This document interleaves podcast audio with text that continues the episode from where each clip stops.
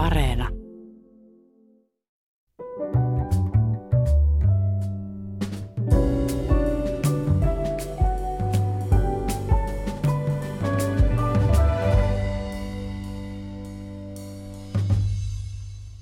Hyvät ihmiset, ahdistus on niin yleinen ilmiö, että Suomessa sille on annettu jopa hellä kotoisa lempinimi, ahistus, ja verbinä ahistaa. Meitä kaikkia ahistaa jonkin verran. Moni meistä on nyt tyytyväinen, että kaamos, masennus ja ahdistus vihdoin loppuu, mutta joitakin ihmisiä alkaa juuri tähän aikaan vuodesta ahdistaa kahta kauheammin. Mistä kevätahdistus johtuu ja miten se eroaa kaikista muista ahdistuksista, joiden kanssa me kamppailemme? Mikä on yleistynyt ahdistuneisuushäiriö ja miksi siitä on tullut niin yleinen diagnoosi nykypäivän Suomessa?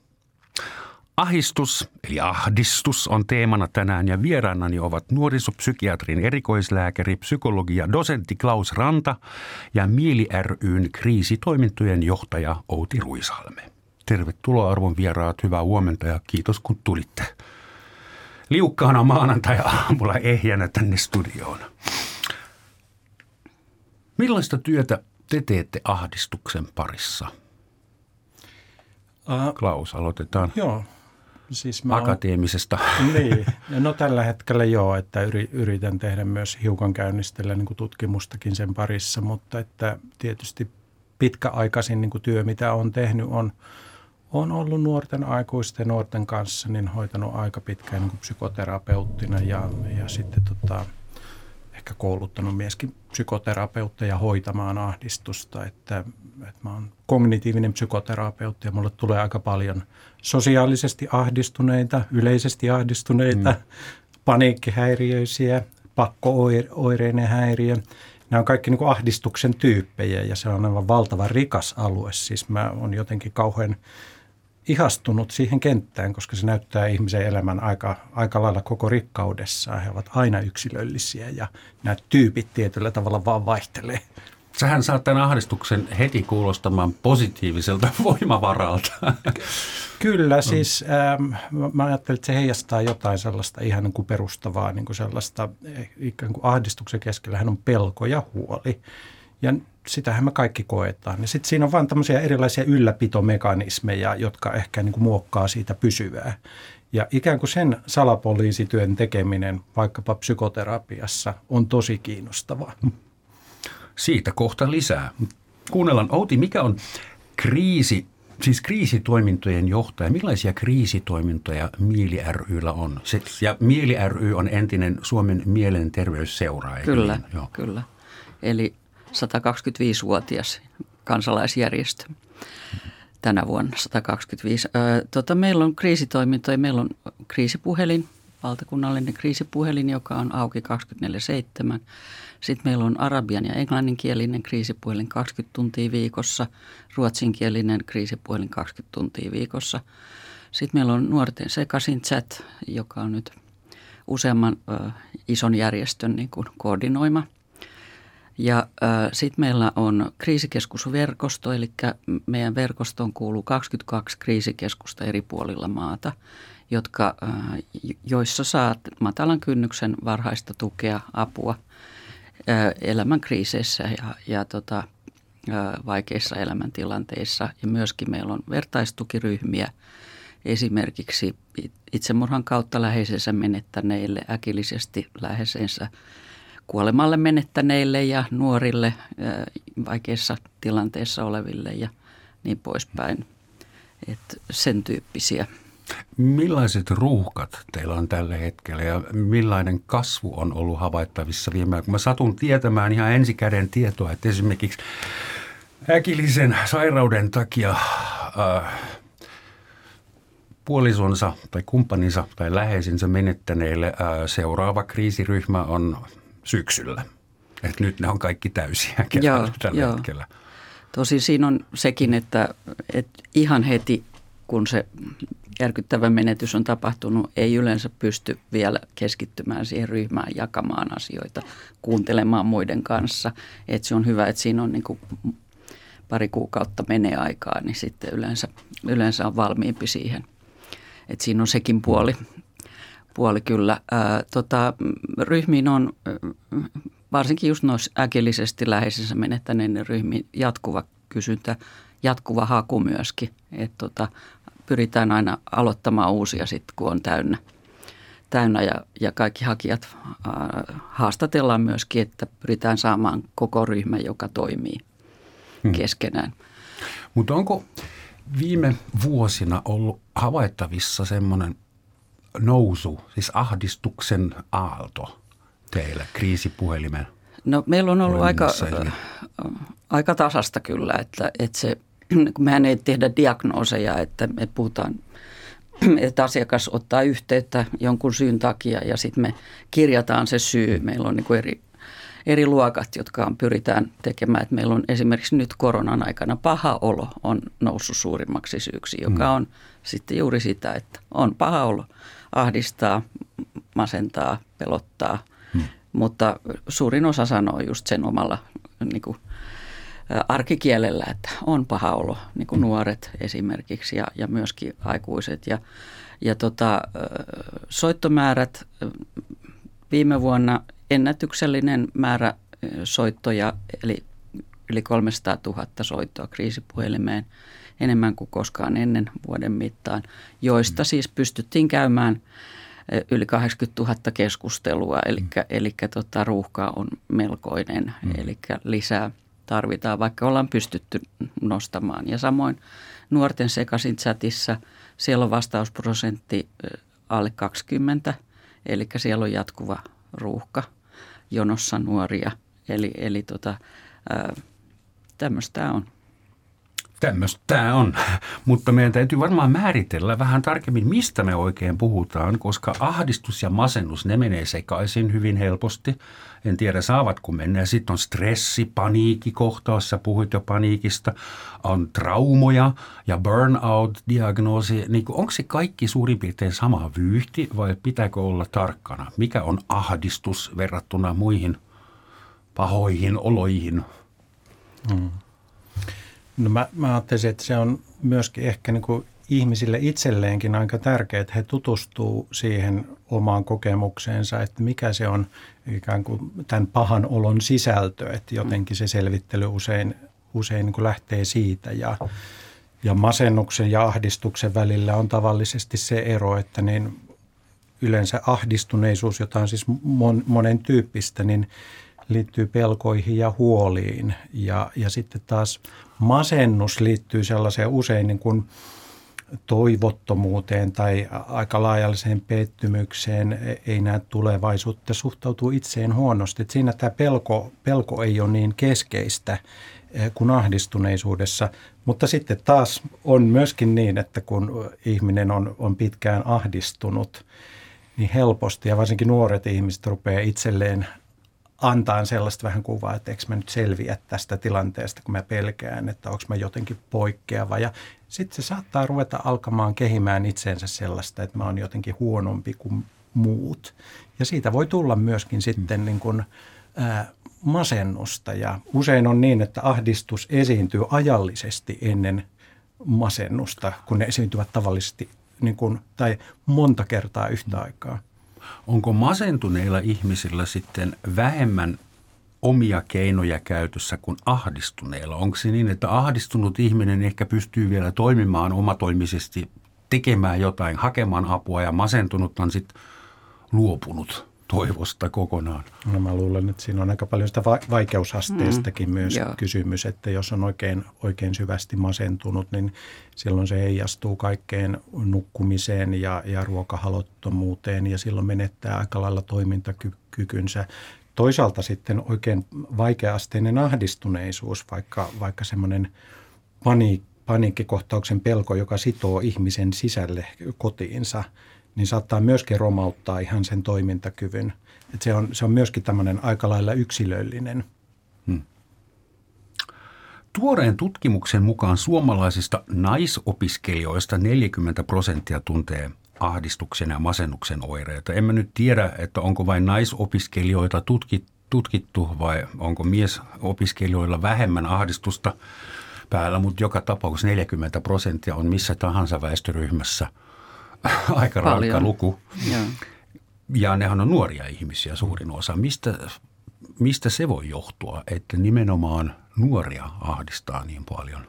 No siis toisaalta ottaisin niin kuin sen, että ahdistushan kuuluu ihmisen elämään ja, ja tota, vaikeat tunteet ja näin, että et, et sehän on niin kuin osa elämää. Ei kaikki me suoraan tietä iloisesti, onnellisesti elämän loppuun asti, vaan elämässä on vaikeita ja vaikeita tunteita, vaikeita kohtia, paikkoja ja tota, että se kuuluu osaksi elämää, e-, elämää ja, ja niiden vaikeiden tunteiden kanssa pitäisi oppia myöskin elämään ja, ja tota, hyväksymään, että näin on. Että, että sit jos on niinku semmoinen käsitys, että, että ahdistus on kuoleman vakava, että jos mulle tulee paha olo, niin se on heti kuoleman vakava asia. Ja, ja pyrin niin kuin kaikin tavoin niin kuin, niin kuin vastustamaan sitä ja, ja tota, tappelemaan niin kuin vastaan, että mulla on nyt tämmöinen mielentila, mieliala, niin, niin tota, se on omiaan kyllä pahentamaan sitä tilannetta sen sijaan, että kuuntelisi niin kuin itseänsä, että – että nyt mulla on tämmöisiä ajatuksia, mulla on tällaisia tunteita mussa herää ja mihin ne liittyy. Ja, ja, tota, ja, ja silti vaikka on vaikeita tunteita ja, ja tota, tuntuu pahalta, niin on paha olo, niin, niin tota, sen ei välttämättä tarvitse estää sitä niin kuin omaa mielekästä elämää, elämästä niin kuin omien ö, tärkeiden asioidensa mukaisesti, omien, omien niin kuin, tavoitteidensa suunnassa – ja, ja, tota, ja tietenkin yksi on se, että, että tota, kannattaa hakea myöskin apua sitten ja sitä vartenhan esimerkiksi nämä Mieli ryn matalan kynnyksen palvelut on, että ennen kuin olisi niin kuin vaikea tilanne, että jouduttaisiin diagnoseihin asti, niin silloin kun on paha olo ja tuntuu, että ei ole ketään, jolle puhua, niin voisi sitten tulla puhumaan ja, ja tota, ottaa puheeksi ja käsitellä sitä asiaa ja, ja miettiä, että mistä tässä on kysymys. kysymys että tota, tämmöisiä ajatuksia. Tietenkin tulee myöskin, siis, on myöskin huomioitava se, että mikä tilanne meillä. Että onhan meillä paljon asioita, jotka on syytäkin ahdistua. Ilmastonmuutos, tämä maailma, missä me ollaan, kaiken maailman...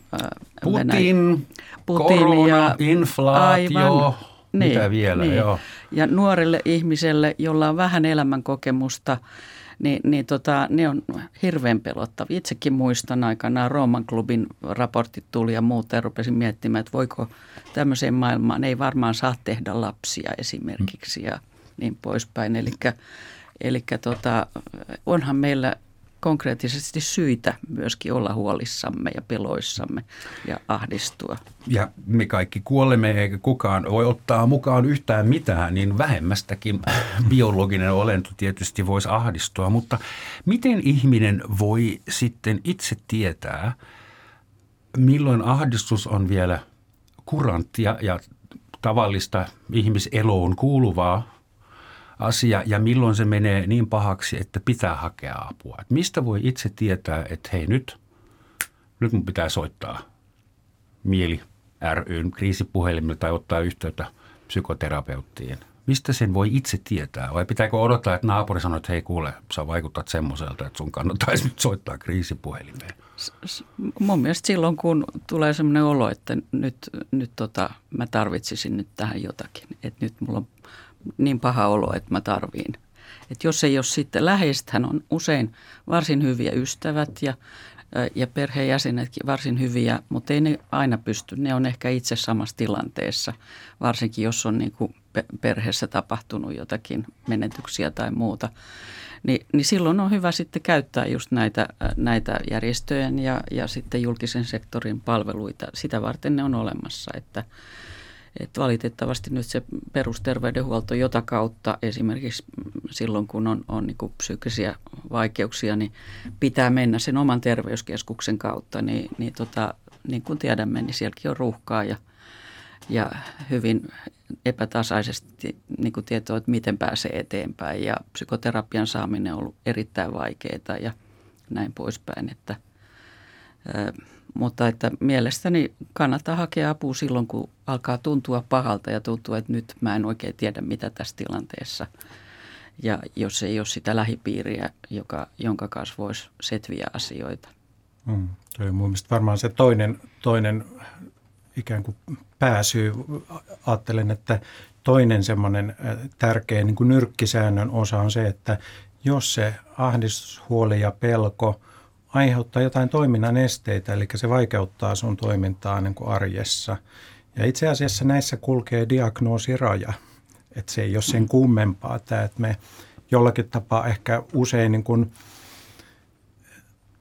liian juhlallisesti erotetaan diagnoosit ja ei-diagnoosit, mutta jos niitä ajattelee tällä tavalla, että ainoastaan siltä kannalta, että jos se ahdistus haittaa sun elämää tai jos sä itse kärsit siitä voimakkaasti, niin se on käytännössä diagnostinen tila. Mm, mm. Ja, ja tota, tutkimukset osoittaa, että että tämmöinen diagnostinen tila, siis joku mielenterveyden häiriö todetaan joka viidennellä.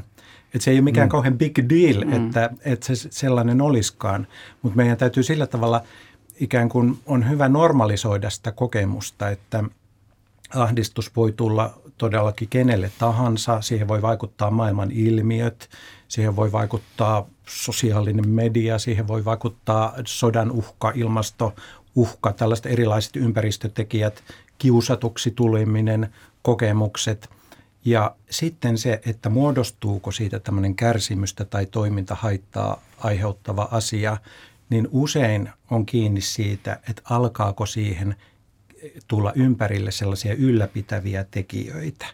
Ja niitä on usein esimerkiksi alkaa välttämään tiettyjä mm. paikkoja, alkaa käyttäytymään jotenkin sillä tavalla – hirveästi monitoroiden uhkia ja vaikkapa omaa kehoa tai mm. suorittamaan jotain kontrollitoimenpiteitä, pakkotoimenpiteitä tai tällaisia. Ja silloin se alkaa niin kuin itsestään pahentua. Niin, se hallitsee omaa elämää silloin, Kyllä. Eikä, mm. eikä itse enää niin kuin toimi. Mm.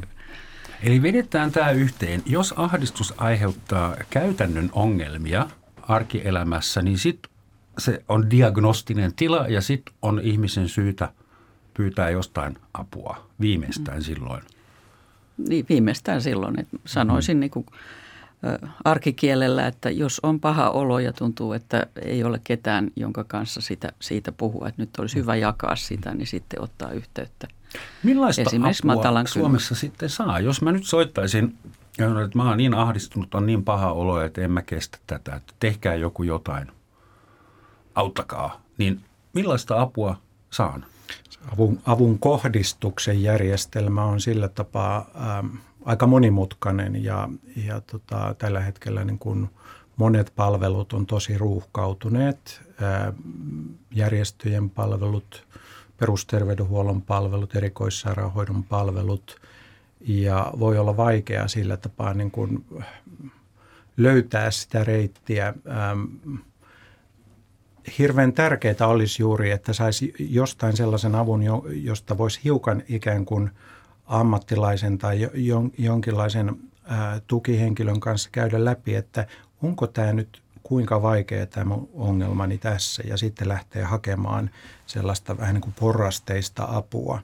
Kun me tiedetään myöskin, että jopa sellaiset ihmiset, joilla on tämmöinen oikein pitkäaikainen ja vaikea – ahdistuneisuushäiriö. Esimerkiksi hoidan usein, usein sellaisia ihmisiä, jotka on kärsinyt tällaisista ongelmista vuosikausia ja heitä ei ole koskaan hoidettu tällaisilla, sanotaan nyt tutkimusnäyttöön perustuvilla psykoterapioilla. Mm. Että et se kertoo jotenkin, että me ei tunnisteta eikä ohjata, osata ohjata niin kuin oikean tasoiseen hoitoon. Et kaikki nämä tasot, tämmöinen ennaltaehkäisy ja lyhythoidot ja pidemmät psykoterapiat on tarpeellisia, mutta se, että miten ohjaudutaan oikeaan hoitoon, niin, niin mistä se on, ne löytää. Niin, mistä ne löytää joo, on, on joo. usein se ongelma. Et tota, sanoisin, että esimerkiksi meillä kriisikeskusverkostossa, niin ihan kriisivastaanotoille, sinne mahtuu kyllä. Se, se ei ole niin tunnettu kuin esimerkiksi, ja no puhelin on tietysti kaikilla mukana, että se on ehkä se helpoin tapa ottaa yhteyttä, mutta et, et, et, onhan se mut, mutkikas järjestelmä niin kuin just se, että ensimmäisenä, jos haluaa siis ihan lääke, lääketieteellisestä lääkärin juttusille lähteä, niin silloin pitää mennä sinne omaan terveyskeskukseen ja sitä kautta sitten ottaa puheeksi, että mulla on tällaisia ja, ja miten, miten sitten toimitaan. Mutta monilla järjestöillähän on myöskin muilla kuin mieli niin on, on tota – ja, ja nythän on esimerkiksi Helsingin kaupungissahan on perustettu näitä mieppejä, jotka on tämmöisiä matalan kynnyksen paikkoja. Että, Kerro lisää, mieppi. Mieppi, niin, niin tota, Mikä se on? Uudissana, lyhenne vai? Se, se on sen nimi. Mä en tiedä, mistä Mieppi. se on tullut. Joo. Jotain mielenterveys, että et, tota, jonne saa ihan kävellä sisään ilman, ilman ajanvarausta. Niitä on kolme. Käsittääkseni neljäs vielä tulossa. Et, tota, ja eh, sinänsä hyvä, että on, on tämmöistä matalan kynnyksen helppoa Johtuuko tämä ruuhka, josta te nyt molemmat puhuitte, johtuuko se, onko se se koronan aiheuttama hoitovelka vai johtuuko se jostain muusta? Vai Se oli jo osittain? ennen koronaa, varsinkin HUSin alueella, niin nuorisopsykiatriassahan Mm. se oli valtava jo ennen, Mm. ennen koronaa, kyllä. Nyt tänään oli Yleisradion aamuuutisissa, että Suomessa valmistuu tänä vuonna satoja lyhytterapeutteja. Aivan. Onko tämä semmoinen niin kuin, Terapiat etulinjan hanke, jo- jota viedään nyt, joka on tosi, kuulostaa hyvältä. Eli tota, koska siis meillähän on ollut valtava epäkohta kohta siinä, että ensinnäkin psykoterapeuttikoulutus on perustunut siihen. Minäkin olen psykoterapeutti ja käynyt erittäin kalliin neljän vuoden koulutuksen maksaen itse, siis maksaa melkein asunnon verran parhaimmillaan ja, ja, ja tota, kuitenkin se on näyttöön perustuvaa hoitoa moniin just ahdistuneisuushäiriöihin, masentuneisuuteen. Mä oon siis kognitiivinen käyttäytymisterapeutti. Ja, ja tota, et, et, että on ihan, ja meillä on ollut huomattavasti helpompi saada kaikkeen niin kuin psyykkiseen oireiluun lääkehoitoa, Mm. mutta ei niin kuin näitä muita hoitomuotoja. se Niin- olisi ollut mun seuraava kysymys. Kuinka paljon lääkäri kirjoittaa reseptejä ja kuinka paljon sä saat No mä en ole ihmisen, lääkäri, jolla on että- aikaa sinulle? mutta, mutta sen verran sanon vaan, että, että meillähän on niin kuin käypähoitokin ollut ennen esimerkiksi masennuksessa, että ensin kokeillaan lääkehoitoa ja sitten vasta jotakin muuta. Ja sitten Kelan kuntoutusterapia on itse asiassa, niin kuin se tulee vähän liian myöhään, että pitää odotella, että toimiiko se lääkehoito. En vastusta lääkehoitoa, se on erittäin tarpeellinen. Ja, ja tota, usein lääkehoito yhdistettynä esimerkiksi psykoterapiaan niin toimii. Et siitähän on jonkin verran tutkimusnäyttöäkin olemassa. Mutta eikö se ole niin, että uuden käypähoitosuosituksen mukaan niin ensisijainen terapia on psykoterapiaa, ei lääkitystä? Et, vai, Niin, kyllä varmaan ahdistuneisuuden ongelmista, ahdistuneisuushäiriöissä ehkä semmoinen vahvin tutkimusnäyttö on nimenomaan tällaisesta kognitiivista kognitiivis-behavioraalista terapioista, jotka on vaikuttavia useissa, useissa ahdistuneisuushäiriöissä. Ja, ja tota, yksilöllisesti sitten saatetaan jo niin kuin tarvita myöskin lääkehoitoa silloin, kun tilanteet on, on niin kuin todella, todella vaikeita. Ja, ja mä ajattelisin, että sen ikään kuin psykoterapian saavutettavuuden lisäämiseksi, niin, niin siinä kyllä varmaan tarvitaan monenlaisia keinoja, että yksi asia, mikä siinä usein, usein tulee vastaan, että millä tavalla ää, tämän tyyppiset hoidot viihtyy tai on sovitettavissa palveluihin, että ää, kun palveluissa on hyvin paljon sellaista niin kuin ruuhkautumista ja, ja tota, siellä ihmiset työskentelee niin kuin työkykynsä äärirajoilla, niin näiden toimivienkin mallien ja lyhythoitojen niin kuin, ää, ikään kuin juurruttaminen sinne toimintaan, niin se on todella semmoista niin kuin raskasta ja rankkaa työtä, johon täytyy, sitä täytyy erityisesti tehdä, että ne, ne saadaan niin kuin menemään. Mutta että varmaan se keskeinen kysymys tietysti koko lailla, niin kuin, jos ajattelee yhteiskunnallisesti sitä kokonaisuutta, olisi, että, että ikään kuin oikeanlaisesta, oikein tasoisesta, lievästä tai keskivaikeasta tai vaikeasta ahdistuksesta kärsivä ihminen saisi hänelle mitotetun vaikkapa tutkimusnäyttöön perustuvan terapian. Tämä on valitettavasti sellainen asia, mikä ei usein, usein mene, että se arviointi ei, ei aina kohtaa. Ja mä luulen, että sitä täytyisi myöskin aika lailla kehittää sitä ohjautumista. Nimittäin se säästäisi resurssejakin siinä mielessä, että, että, että tavallaan kun joskus on myöskin niin, että ihmiset saattaa olla hyvin pitkäänkin hoidossa lievienkin niin kuin ongelmien ta- takia ja, ja niin kuin voi olla, että jopa lyhyempi hoito jossain lievissä tapauksissa mm. riittäisi. Ää, kun, sitten taas, kun se tulisi niin kuin ajoissa. Kun se tulisi ajoissa. Joo. Ja sitten taas ihmiset, joilla on niitä vuosikausia kestäneitä mm. vaikeita ongelmia, he oikeasti tarvitsevat sen pidemmän hoidon. Siis me nähdään, tota, että hyvin pienikin niin interventio, siis keskusteluapu ihmisen, niin joka on kokenut hyvinkin dramaattisia elämänvaiheita, niin, niin, niin tota, hyvin pienelläkin avulla ihmiset pääsee eteenpäin, kun se on sitä varhaista tukea, että pääsee helposti. Meilläkin saa anonyymisti asioida, eli meiltä, meillä ei tule merkintää rekistereihin, että olet ollut täällä, täällä vaan, vaan tota, pääsee pääsee asioimaan nimettömänä nimimerkin avulla, jos haluaa.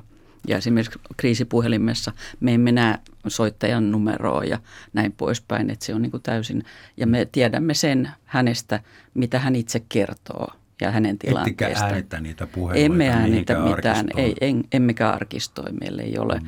Sitten kun asiakkuus loppuu, niin se käyti asiakkaan kohdalla, niin sitten se hävitetään se tieto – Semmoinen kysymys, liittyykö ahdistukseen häpeä? Mehän eletään yhteiskunnassa, jossa kaikkien täytyy olla nuoria, kauniita, terveitä, hyvinvoivia, menestyviä. Äh, Voisi kuvitella, että, että ihminen, joka voi huonosti, että on, on semmoinen kynnys myöntää se avoimesti. Mulla on paha olo ja mä tarvitsen apua. Tuossa tulee mieleen, että me kriisipuhelimen puitteissa tehtiin tämmöinen some – somessa tämmöinen tota kampanja, jos me niin ky- kyseltiin erityisesti miehiltä, että miksi miehet ei hae apua. Ja me saatiin yli 2000 vastausta. No. Ja, ja tota, miehet vastasivat, että, ja, ja, niin kuin, että meillä on edelleen se yksin pärjäämisen niin kuin vaatimus. Että miehet kokevat, että miehen täytyy kestää, miehen täytyy olla se tukipilari perheessä ja niin poispäin.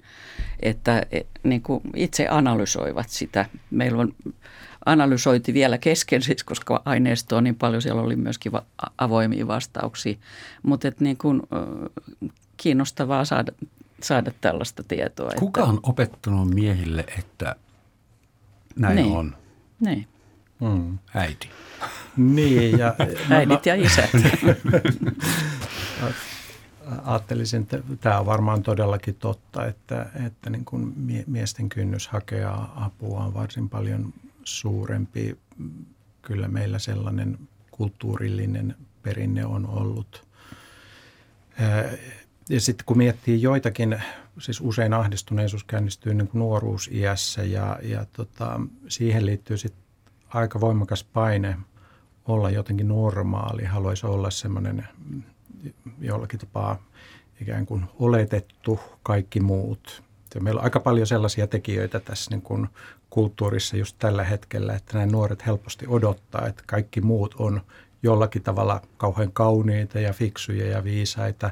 Se on ihan semmoinen niin kehityksellinen normaalikin ajatus, että haluaisi olla hyväksytty, mutta että kyllä he kipuilee tämän kanssa. Ja, ja, ja semmoinen häpeä siitä, että onko mä nyt jotenkin epänormaali tai, tai poikkeava, että miksi mä en kestä tätä tilannetta, niin, niin tota, kyllähän sellaistakin häpeää usein on ja häpeä on kyllä sillainen kuin aika, aika suuresti hoitoon hakeutumista mm. ja toimintaa lammaava tunne. Niin kun ajatellaan koulukiusaamista, pitäisikö mm. puhua kouluväkivallasta, mm. itse asiassa just some, jossa sitten on voidaan käsitellä kuvia ja kaikkea sekä hyvässä että huonossa mm. ja, ja tota, tämän, tämän tyyppiset. Ja tietenkin siis tämä suoriutumisen mm menestymisen pakko, että riittääkö se, että olen tavallinen mm. ja menestyn ihan tavallisesti, elän ihan tavallista elämää. Onko elämästä tullut joku projekti, jota pitää suorittaa, joka voi mennä pieleen?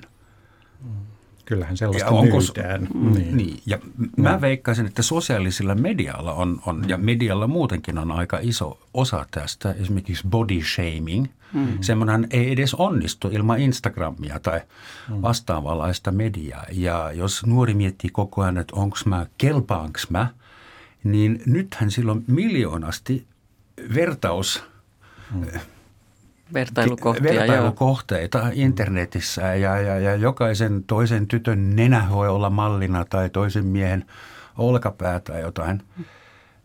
Näettekö te, että tämä uusi mediamaailma on aiheuttanut tämmöisen ahdistusvyöryn nimenomaan nuorissa?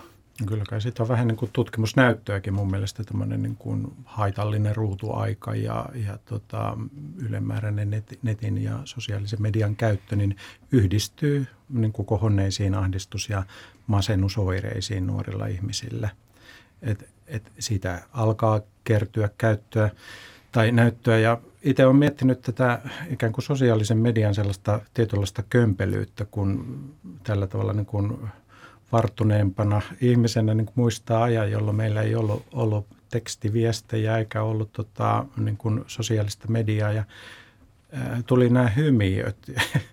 tota, mä ihmettelin pitkän aikaa, että mikä tämä on, että sinne täytyy pistää jonkinlainen hymiö. Ja vasta vähitellen mä olen niin kuin ymmärtänyt, että se on joku semmoinen kömpelö yritys ikään kuin välittää tunnetta, että, mm. että nyt kun sanon tämän asian, niin en ole sulle vihainen, vaan itse asiassa hymyilen, mutta että se semmoinen sosiaalisen median ja ylipäätänsä tällainen kuin pikainen tiedon välitys, missä sitä on paljon saatavissa ja miten tämä sosiaalinen media ohjaa meidän toimintoja, niin helposti tekee sellaista niin kuin väärinymmärryksen ja, ja niin kuin väärin tulkinnan mahdollisuuksia todella paljon lisää. Niin sitten toisaalta nuoremmat ihmiset kyllä sanoo, että siinä on paljon hyvääkin. Mm. Että et tota, varmaan se on niin, että ei se ole pelkästään huono mm. eikä paha, vaan, vaan sitä kautta on paljon hyvääkin. En ole mikään mm. mestari asiassa, että en ehkä sen enempää siitä halua. Mietin, Mutta, mikä mahtaa olla hymiön vastakohta? Onko se itkiö? niin, aivan. aivan. Mutta tota, yksi asia, joka tulee mieleen, niin on siis se, että, että myöskin – kaiken kaikkiaan niin, niin tota näiden myöskin vaikeiden tunteiden kokemusten pahan olon kanssa elämiseen, niin, niin tota, olisi kyllä hyvä, kun yhä enemmän, että meillähän on peruskoulussa opetussuunnitelmassa niin kuin mielenterveystaidot, jotka pitää sisällään tunnetaitoja ja vuorovaikutustaitoja ja niin poispäin. Että tota, yhä enemmän niin, niin olisi myöskin sitä, että, että – mitä ne, mitä ne tunteet on ja että mm. on myöskin, elämään kuuluu myöskin niitä ikäviä tunteita ja mm. pahaa oloja. Miten mä voin sen kanssa toimia ja miten mä voin myöskin huomioida niin kuin muita ihmisiä, joilla on ehkä paha olo nyt ja mikä auttaa ja, ja tota, että se ei ole niin fataalia, vaan se on ihmisyyteen kuuluva asia ja meidän lajikehityksen tuotetta tavallaan. Mä oon tuosta tosi samaa mieltä, että mun mielestä tällaista pitäisi aika paljon niin rohkaista ja, ja esimerkiksi nuoria voisi jollakin tapaa niin rohkaista keskustelemaan aika paljon niin keskenään tällaisista asioista ja aktivoida sitä tukea. Että tuota, joskus tuntuu, että siellä on niin paljon sellaisia oletuksia, että mun pitäisi olla semmoinen ja tämmöinen ja sitten kun he saataisiin jotenkin tukemaan toisiansa, niin voisivat ajatella, että ei tässä nyt itse asiassa tarviskaan olla niin erityinen, vaan, vaan tota, mä, olisin, mä voisin olla sellainen kuin mä oon ja sä voit mm. olla semmoinen. Ja, ja just tämän, tämän tyyppiset niin kuin kouluihin vietävät niin kuin jotenkin opetukselliset tai ryhmätoiminnot voisi mm. olla tosi hyviä siinä, että mä luulen, että semmoinen niin kohtaamisen puute on, on tota, aika, aika iso ongelma tällä hetkellä, että – ihmiset kohtaa netin välityksellä ja, ja, ja tota, on, on semmoinen ajatus, että nyt pikaisesti se hoituu jotain kautta ja, ja tota, kun lisätään digitaalista, mutta mä luulen, että kyllä, kyllä tämmöinen niin aito, aito puhuminen ja yhdessä olo, niin se, se, niin. se voisi vähentää ja aika lailla. No, tuli just norjalainen Oda-konserni rupeaa mainostamaan Suomessa, että nyt meidän ei tarvitse enää lähteä edes ruokakauppaan. Meidän ei tarvitse edes enää hymyillä kassa, kassahenkilölle. Saadaan olla ihan yksi. Aivan, aivan. Eristyksessä. Mä en välttämättä näe tässä kauheasti kuin sosiaalista progressia tässä. Mm. Niin Varsinkin siis, kun se firma on norjalainen. Aivan, mutta tuosta tulee myöskin nuorten mm. kohdallakin mieleen siis se, että, että kun jo yläasteella, yläkoulussa niin kun mennään luokattomampaan suuntaan ja, ja tota, että ei ole sitä mm-hmm. luokkaa, mikä lukios on häipynyt jo kauan sitten, joka oli kuitenkin samana pysyvä ryhmä sen niin kuin esimerkiksi mm-hmm. lukioajan kolme mm-hmm. vuotta.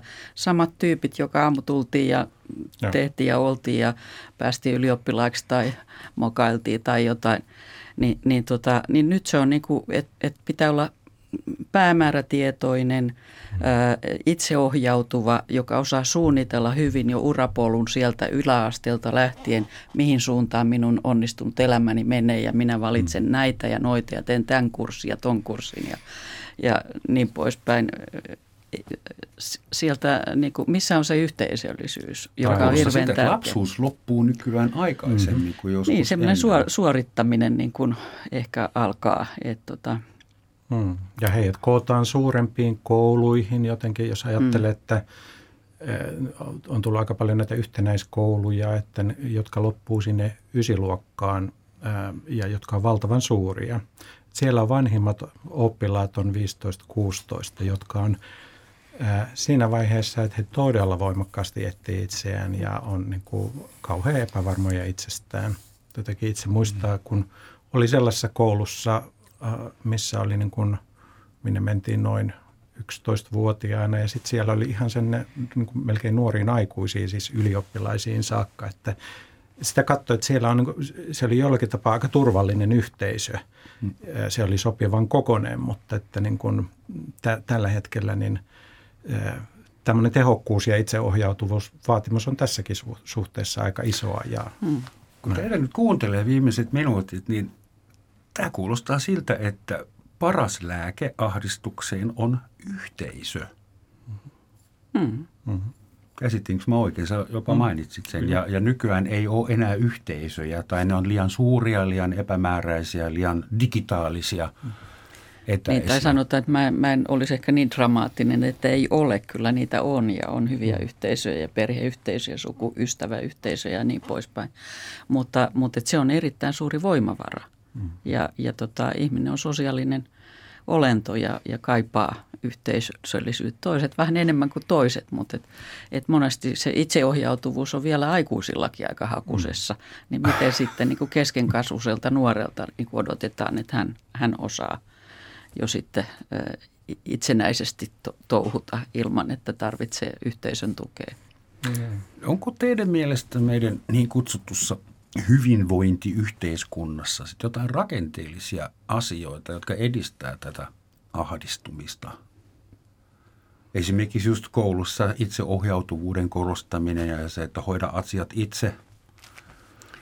Niin. Se voisi olla yksi, mutta onko mm. muuallakin?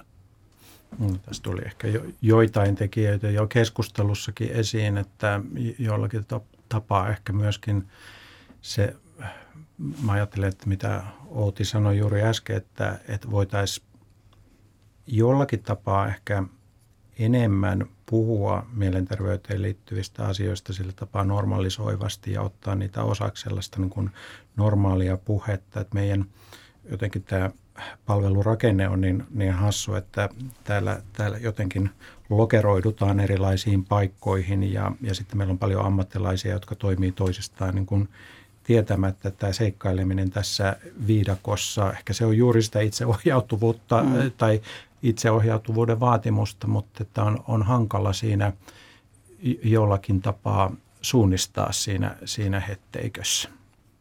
Hmm. Oma vastuu ja itseohjautuvuus. Mä itse median edustajana kritisoin erittäin mielelläni mediaa, paitsi tietysti omaa. Mutta jos ajatellaan esimerkiksi iltapäivälehdistö – ja clickbait-otsikot, niin siellähän lietsotaan suorastaan paniikki, että syötkö tarpeeksi vitamiineja. Muista, että punkki voi tappaa. Mm. Ja älä koskaan tee tätä kylpyhuoneessa. Se voi olla hengenvaarallista. Ja ne on vain terveyteen, omaan terveyteen liittyviä. Sitten on vielä poliittiset ja yhteiskunnalliset, mutta uhkakuviahan meille syötetään mm. joka suunnalta ja jatkuvasti. Mm. Hyvä asia, ei ole uutinen, että uutinen on uhka tai tai tapahtunut onnettomuus. Että näinhän se on, että, että se on kyllä totta, että, että kun ajattelee siis kasvavaa nuorta esimerkiksi, joka, joka katselee niin kuin tätä uutisvirtaa esimerkiksi ja, ja tota, elää sitä maailmantuskaa niin kuin sen ilmastonmuutoksen ja muiden epävarmuuksien niin kuin varassa, että minkälainen elämä mulle on tulossa. Mm. Pitäis, pitäisiköhän median olla jotenkin K18 sitten? Ettei. Niin, niin, niin, se ei kai ole mahdollista. Että. Ja siis pelkohan myy paljon mm. paremmin. Se semmoinen, että kun se otsikko on sellainen, että se pelästyttää ja pelko on siellä ahdistuksen sisällä, että sen, sen tyyppinen ikään kuin tiedotuksen rakentuminen, että se niin kuin rakentuu aika mustavalkoisille niin kuin tehoille, usein pelon tai mm. vihan mm. tai tällaisen niin kuin Kateus ympärille. on yksi, joka Kateus on, kyllä tällaiset tunteet ohjaa sitä ja kyllä mä ajattelen, että tämä nyt heijastuu vähän niin kuin tässä populismin nousussakin, mm. jos, jos niin voisi rohkeasti tässä odottaa. Räväköitä kannanottoja. Kyllä niin näin. Tota. Mutta toisaalta siis mm. mediakasvatushan on yksi, että on mm. sitä, osaa sitä mediaa niin kuin lukea ja nähdä, niin kuin, että, että se on kyllä myös yksi koulun haaste sitten ja mm. myöskin perheissä tietenkin, mm. että vanhempikin pitäisi osa, osata vähän niin kuin ohjata, että hei, tämä ei ole kaikki nyt ihan Jumalan sanaa, mitä täältä tulee. Että mm. Mutta jos katsotaan taidetta esimerkiksi, siis joka on ehkä median tietyn tyyppinen jatke tai ainakin sukulainen, niin meillä ihmisillä on aika vahva viehtymys ahdistukseen. Me katsomme horror-elokuvia vapaaehtoisesti, niin että karvat nousee pystyyn. Maksamme vielä hmm. siitä ja, ja me, me tykkäämme ahdistavista tarinoista. Kiva taulu on mitään sanomaton, mutta jos siinä tapahtuu jotain hirvittävää, Gernika on erittäin ahdistava taulu ja maailman kuulusyystäkin. Miten te selitätte sen, että meillä on tämä salainen pahe, että me halutaan nähdä ahdistavia asioita, horrorklovneja, verta? Et siinä on... Niin, niin, ehkä se on tota, et toisaalta se tuo niinku sitä jännitystä elämään ja sitten kun se on niinku turvallista ahdistusta, että se loppuu sitten siellä lopussa. Onko se siedätyshoito, että katsomme ahdistavaa elokuvaa, ja, jotta voimme sen jälkeen taas hup, mm. nauttia oikeasta mm. elämästä? Mm. Mm.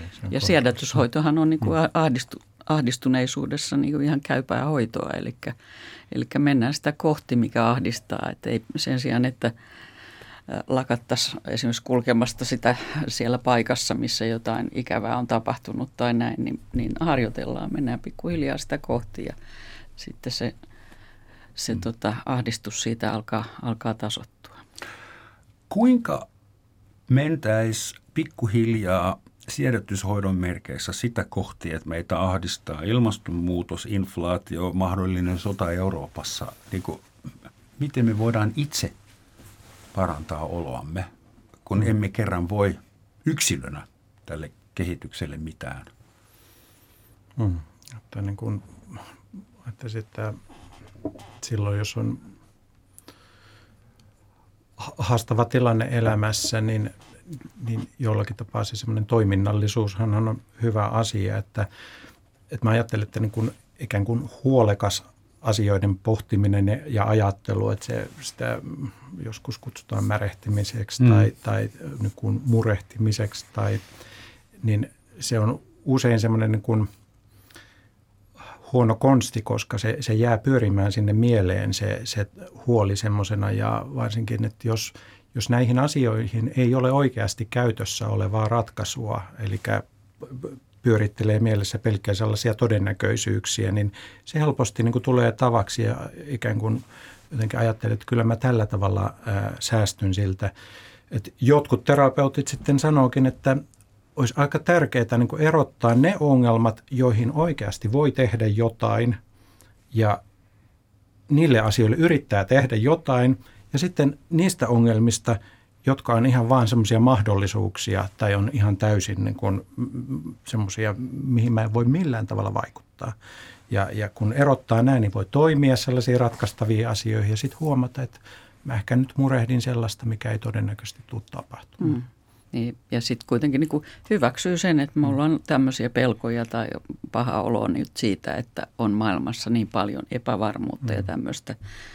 Ja, ja mutta pyrkisi niin kuin rajoittamaan sitä, että se ei olisi koko, koko päivä, koko mm. ajan se sama, samat ajatukset, että mä niin kuin aktiivisesti pohdin ja katson telkkarista, luen uutisista, mitä nyt, mitä uhkaa on nyt, vaan, vaan tota, että sitten vaikka niin kuin kerran päivässä olisi hetki, jolloin mä mietin tätä ja, ja ehkä kirjoitan ylös, mikä mua huolestuttaa ja näin. Mutta sitten myöskin just se toiminta, mm. että siellä, missä mä pystyn toimimaan esimerkiksi ilmastonmuutoksen mm.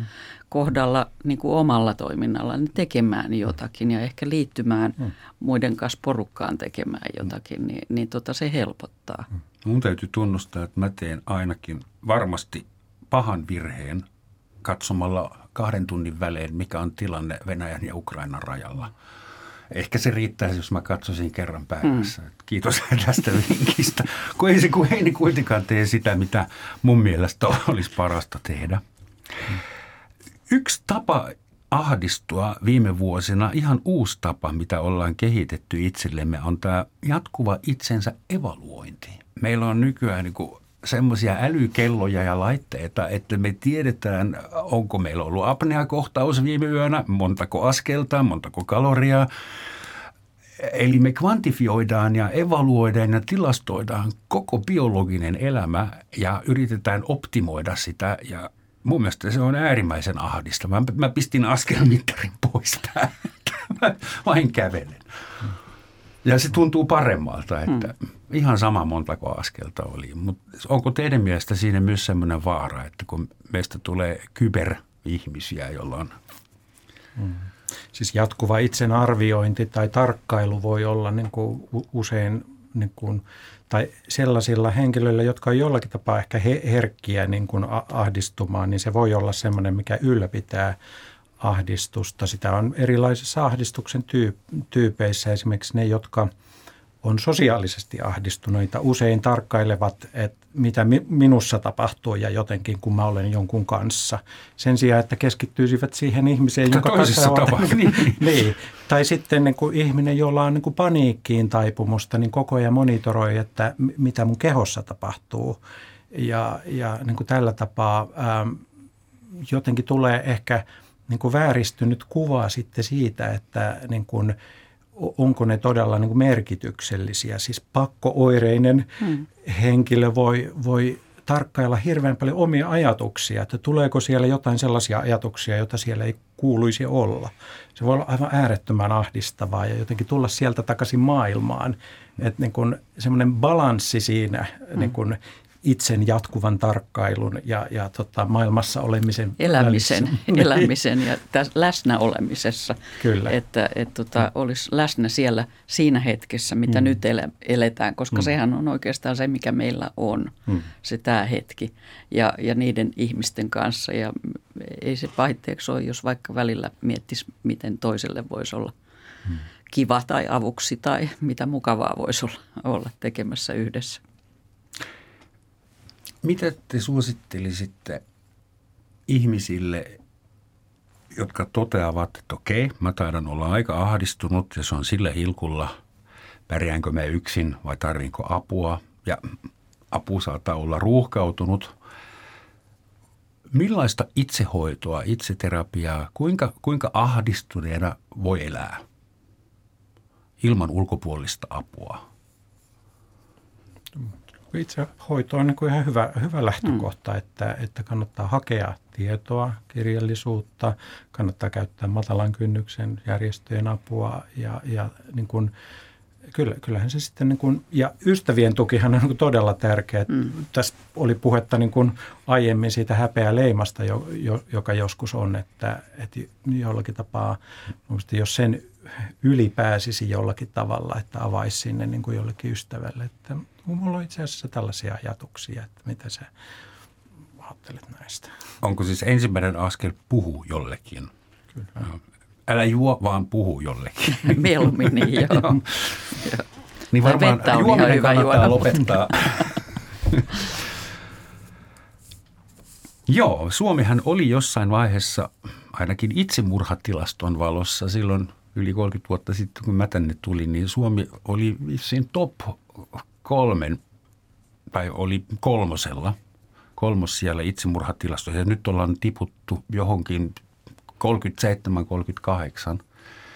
Eli ilmeisesti, vaikka kulttuurimme on ahdistuneempi kuin koskaan, vähemmän ihmiset näkevät tarpeelliseksi tappaa itsensä.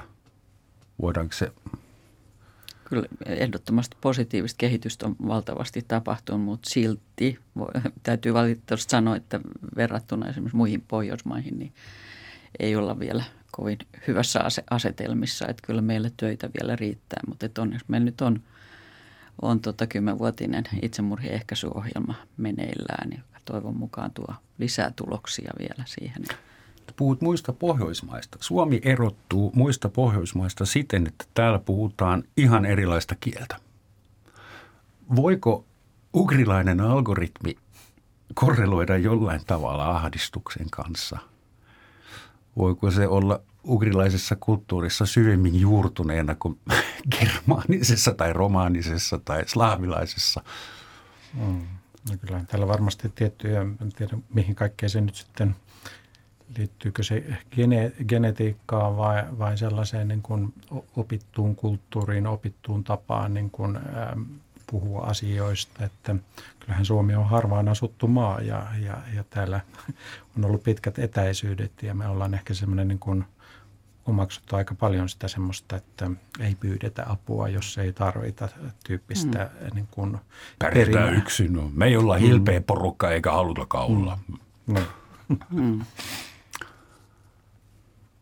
Joo, suuret kiitokset. Täällä on vakavat ilmeet, koska oli vakava aihe. Toivotan meille kaikille ahdistamatonta kevättä. Ja lopuksi vielä siteeraus. Se tulee tanskalaisen teologin ja filosofin Sören Kierkegaardin suusta. En tiedä, onko se kauhean lohduttavaa, mutta fiksu ja mielenkiintoinen se ainakin on. Kierkegaard sanoi, että ahdistus on vapaudesta johtuvaa huimausta. Hyvin sanottu. Ehkä mä ymmärrän sen vielä jossain mm. vaiheessa. Mm. Kiitos teille arvon vieraat. Kiitos kuuntelijat. Kiitos. Kiitos.